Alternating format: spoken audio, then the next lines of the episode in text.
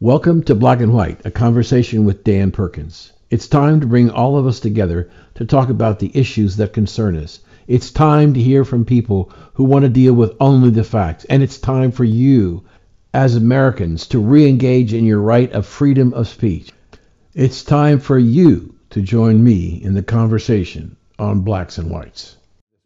Inflation for most people is causing them to use their credit cards to try and make up for income shortfalls. How big is this problem? In the second quarter of 2022, Americans added $46 billion to their credit card balances. Some of that could be you. The Federal Reserve Consumer Credit Report showed that the rate of interest on credit cards went from 14.56 to 16.65%. Those Americans struggling with credit card debt saw their delinquency rates escalate from 1.66% to 1.81%. The Cambridge Debt Consolidation Program may be able to help you reduce the interest rates by two thirds and cut your time to pay off the debt from 30 years to as little as five years. If you're struggling and you want professional and objective help getting your credit house in order, then call 1 855 435 2066 or go to the website cambridgeyescredit.org forward slash BW hyphen podcast and get your house in order.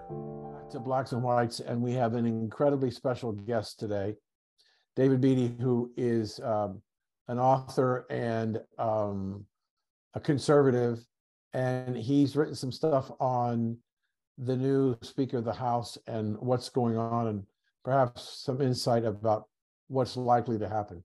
David, thank you so much for joining us. I again apologize for the technical difficulties, but we we got hooked up. So, um, what do you think about the new speaker so far? Well, you know, I think it's premature to say. We do have a historical record of performance that I would grade at maybe a C to a C minus. Um, you know, there are some reasons to be more optimistic about this next iteration, this next version, largely thanks to the efforts of, I think, a really brave and heroic congressman called Matt Gaetz. Um, and some others, uh, Lauren Boebert. So they kind of held his feet to the fire. And so perhaps we'll have a new and improved version of Kevin McCarthy. But of course, one must wait and, and see. And for somebody like McCarthy, you know, it's kind of interesting. He's not the worst case you can have. The worst case you can have is somebody who has actually believe actual beliefs, but they're directly opposed to yours. And I would say someone like Paul Ryan actually fits that bill. Paul Ryan has real beliefs. He has a real ideology. It just happens to be extremely destructive and frankly kind of dumb. Whereas Kevin McCarthy, he's a man with no convictions.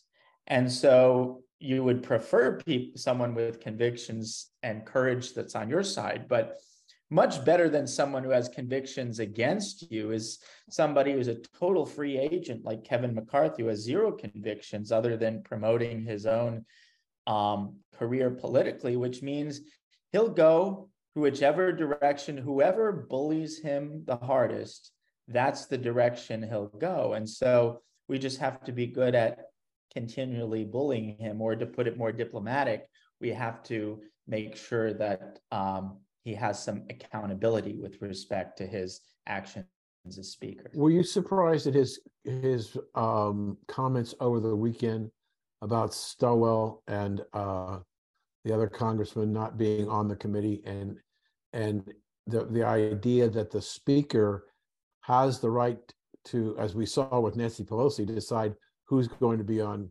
committees, and the mm-hmm. steering committee, uh, which is fairly powerful, um,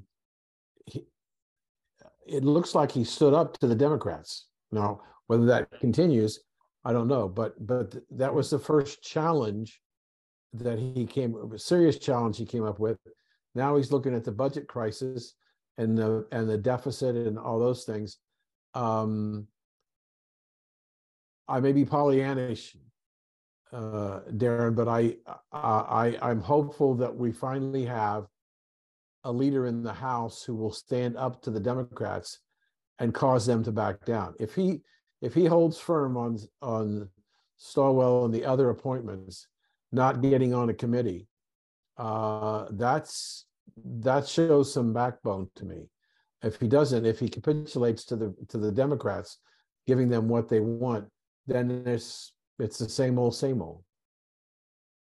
Sure. I mean, that would certainly be one metric. Um, you know, I'll wait and see how he conducts these sort of new committees that are formed for the purpose of investigating broad scale criminality and malfeasance on the part of the intelligence apparatus and the national security state committee right.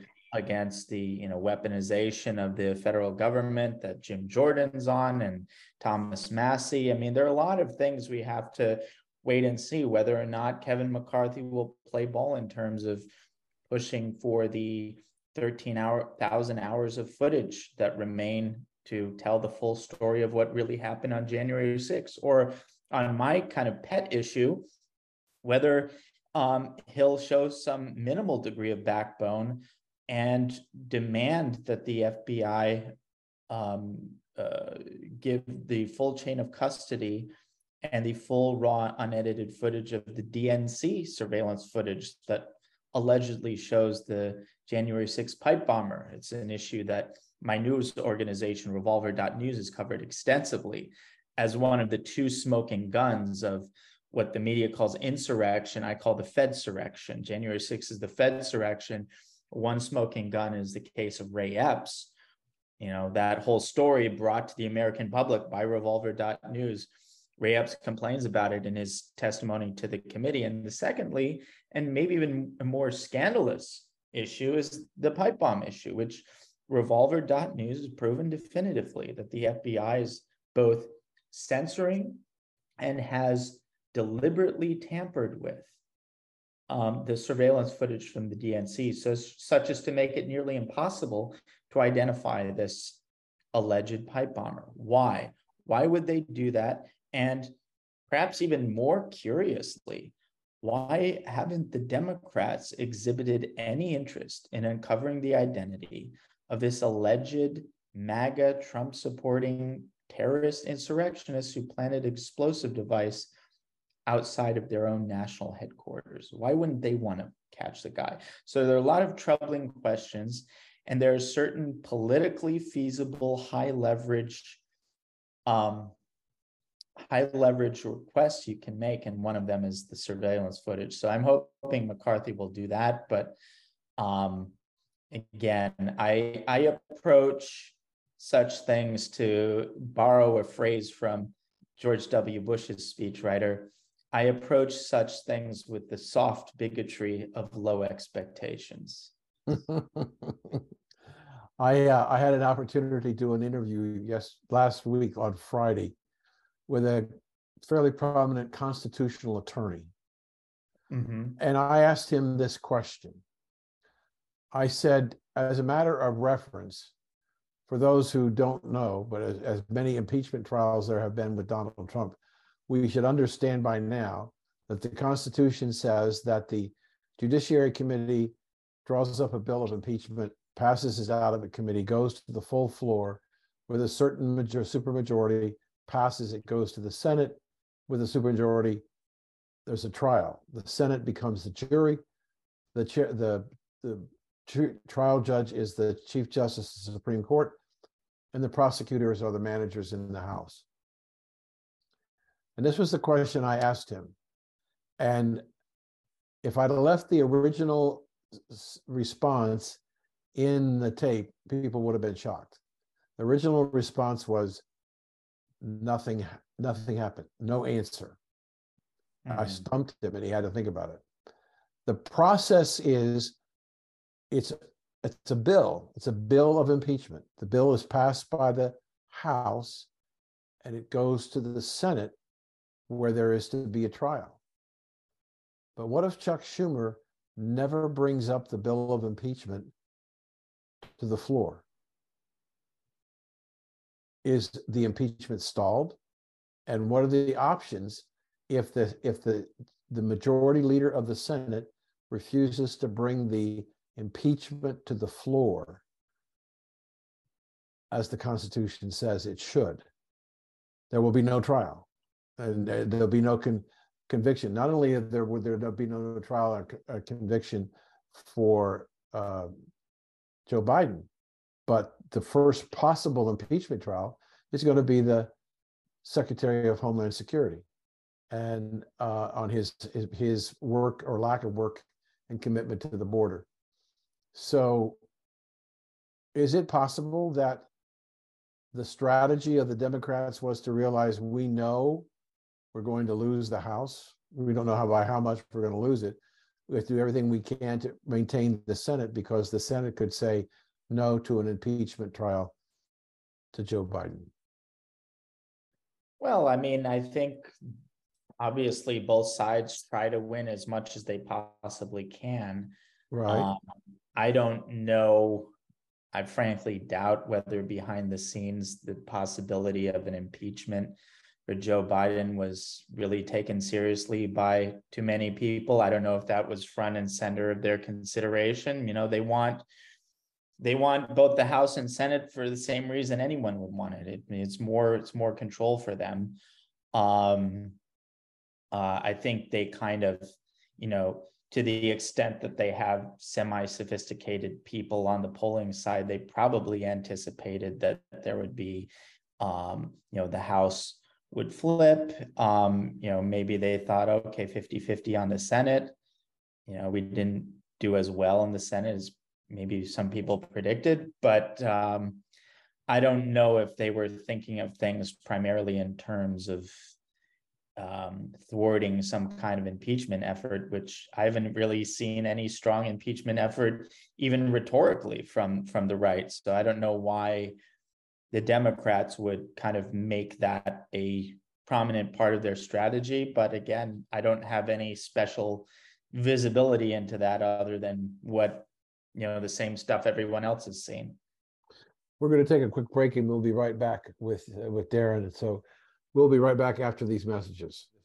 Inflation for most people is causing them to use their credit cards to try and make up for income shortfalls. How big is this problem? In the second quarter of 2022, Americans added $46 billion to their credit card balances. Some of that could be you. The Federal Reserve Consumer Credit Report showed that the rate of interest on credit cards went from 14.56 to 16.65%. Those Americans struggling with credit card debt saw their delinquency rates escalate from 1.66% to 1.81%. The Cambridge Debt Consolidation Program may be able to help you reduce the interest rates by two thirds and cut your time to pay off the debt from 30 years to as little as five years. If you're struggling and you want professional and objective help getting your credit house in order, then call 1 855 435 2066 or go to the website cambridgeyescredit.org forward slash BW hyphen podcast and get your house in order.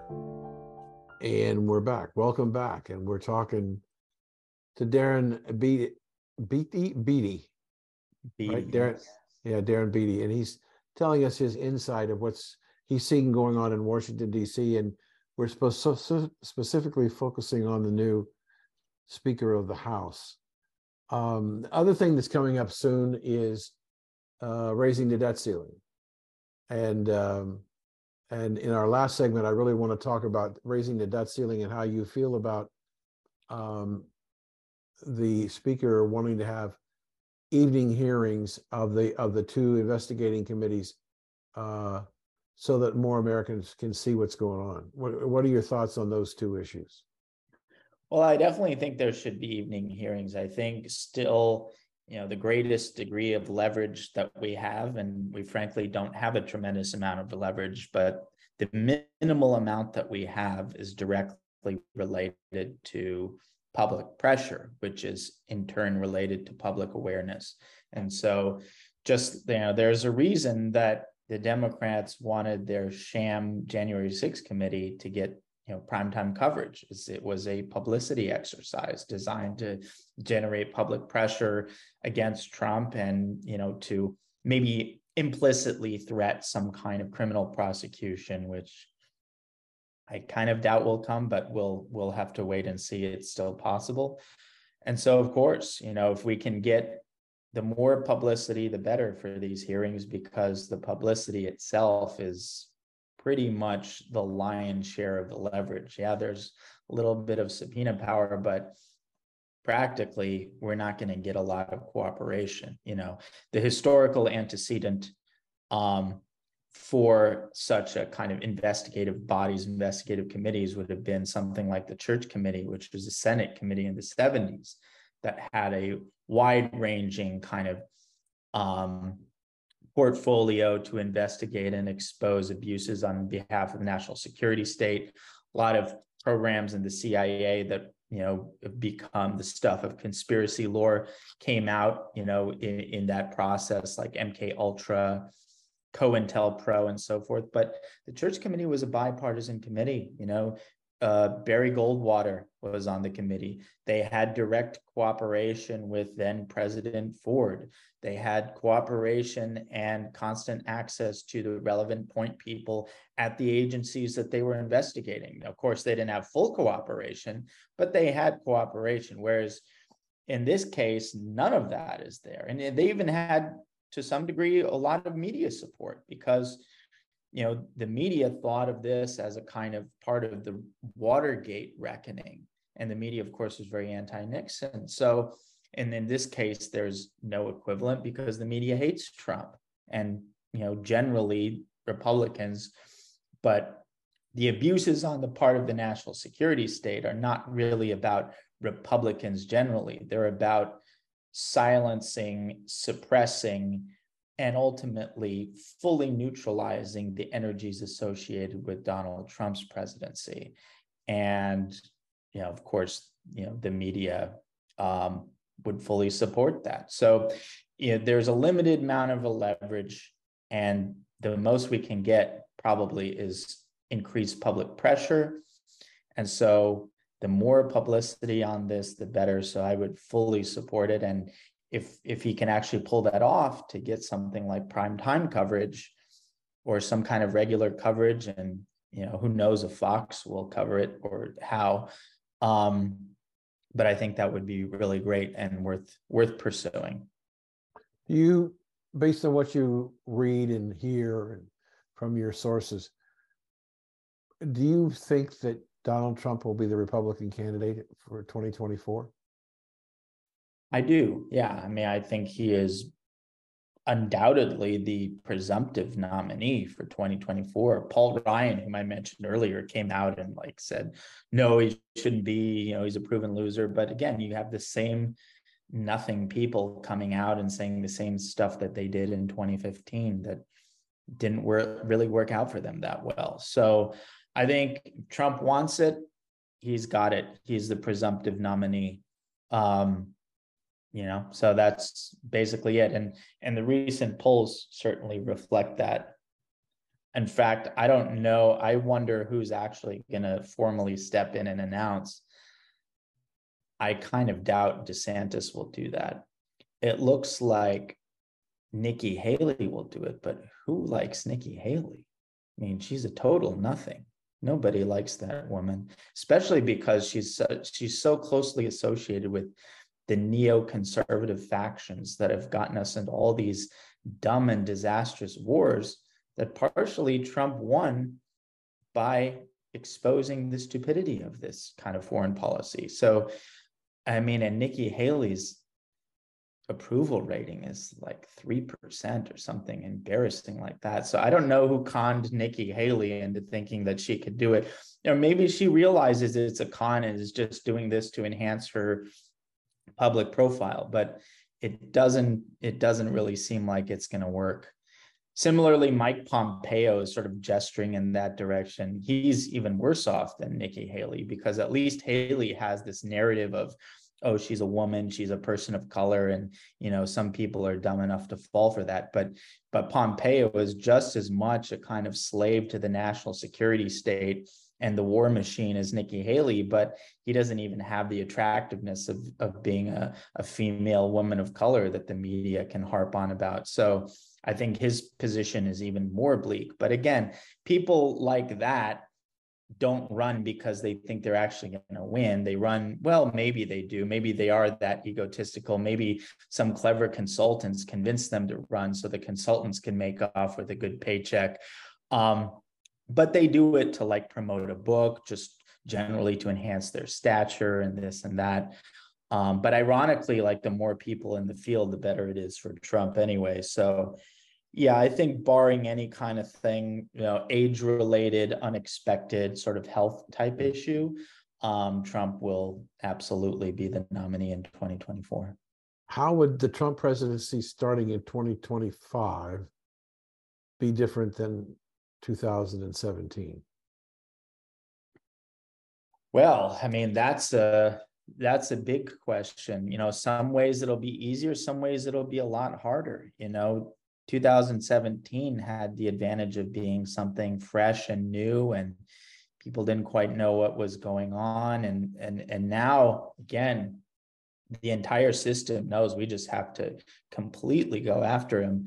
And so you'd have the same i think full scale systemic opposition that we'll see. We see even more stridently during the campaign than we did in the 2015-2016 campaign because back then the media realized how entertaining and how interesting this all was and they gave him a bunch of free media. Now it's like total blackout. Now the whole system knows like at all costs we cannot let trump become president again. So if he pulls it off again that would be um, pretty amazing.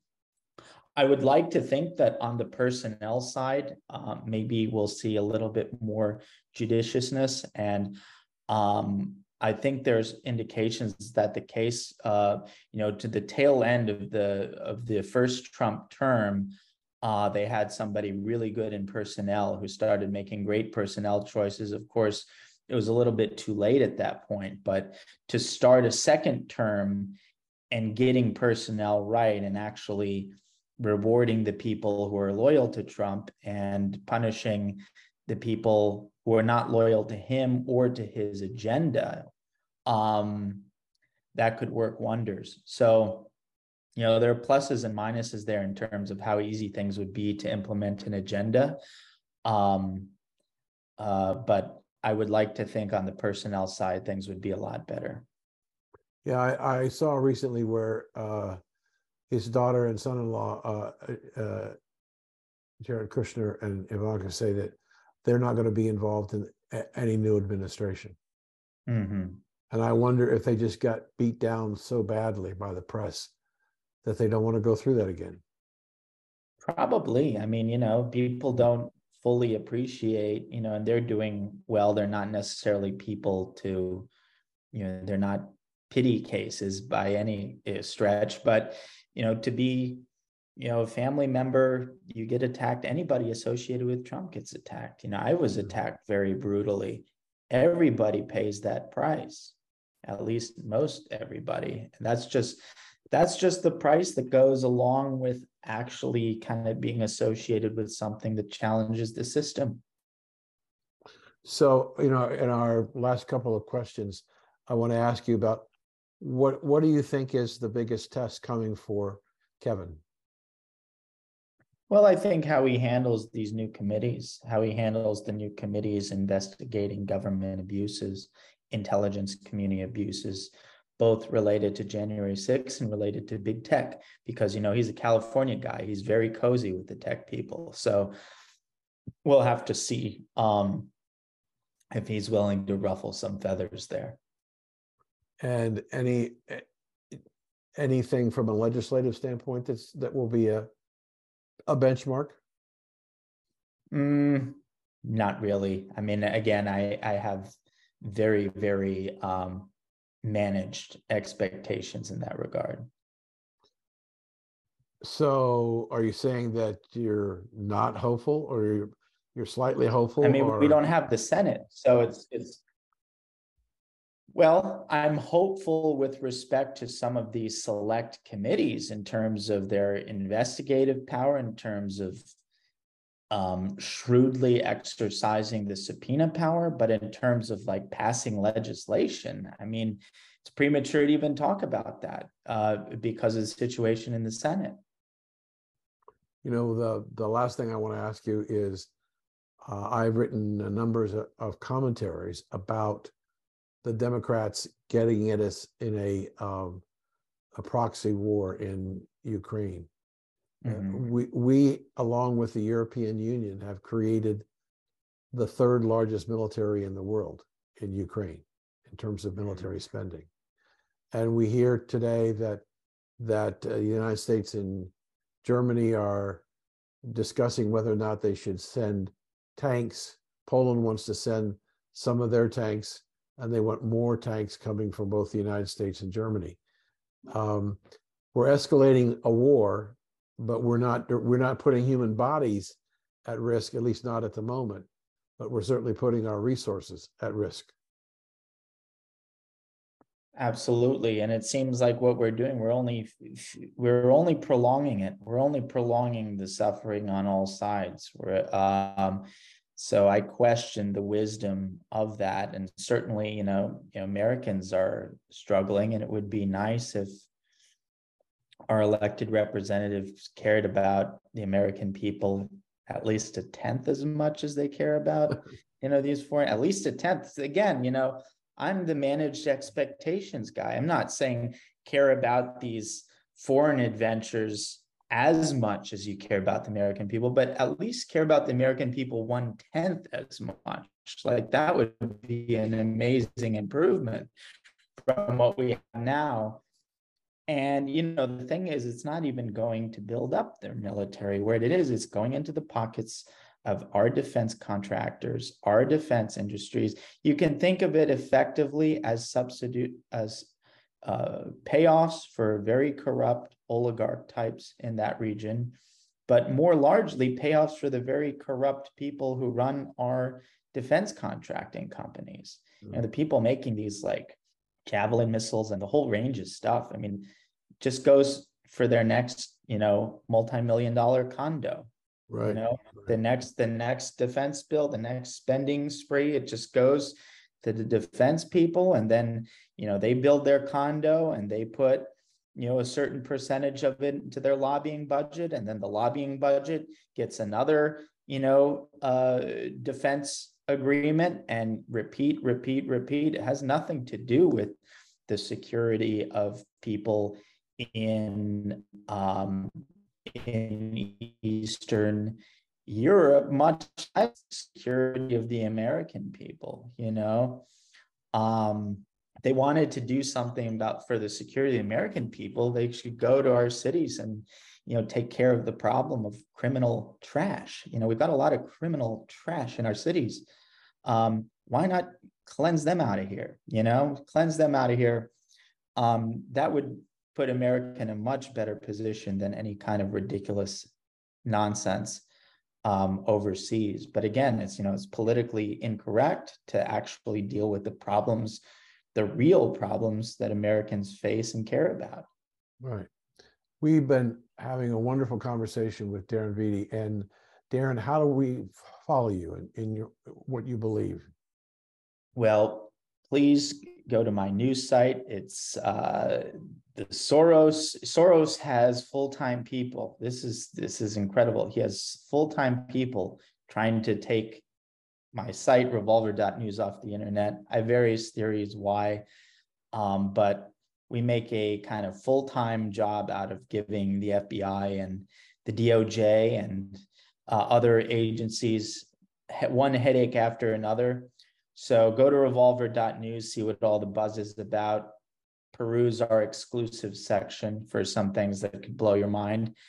And I'm on Twitter at Darren J. Beattie. And if people are interested specifically in the January 6th stuff, I've written an introduction to the Skyhorse version of the January 6th committee report. So you can go to Amazon and type in Darren Beattie January 6th committee report and we get into the full story about the committee itself, but even more juicy stuff, the dark questions that the committee was set up specifically to detract from. And so can get that at Amazon, Darren Beattie, January 6th committee report. Other than that, um, I have nothing to promote. And uh, thank you very much for, for the time and for the conversation. Thank you. It was a pleasure speaking with you. We'll be right back. Okay. Thank you. Thank you for joining us today, and we'd like to hear your comments or questions. So go to bwradionetwork.com That's bwradionetwork.com and give us your questions or comments. And thanks for joining us today.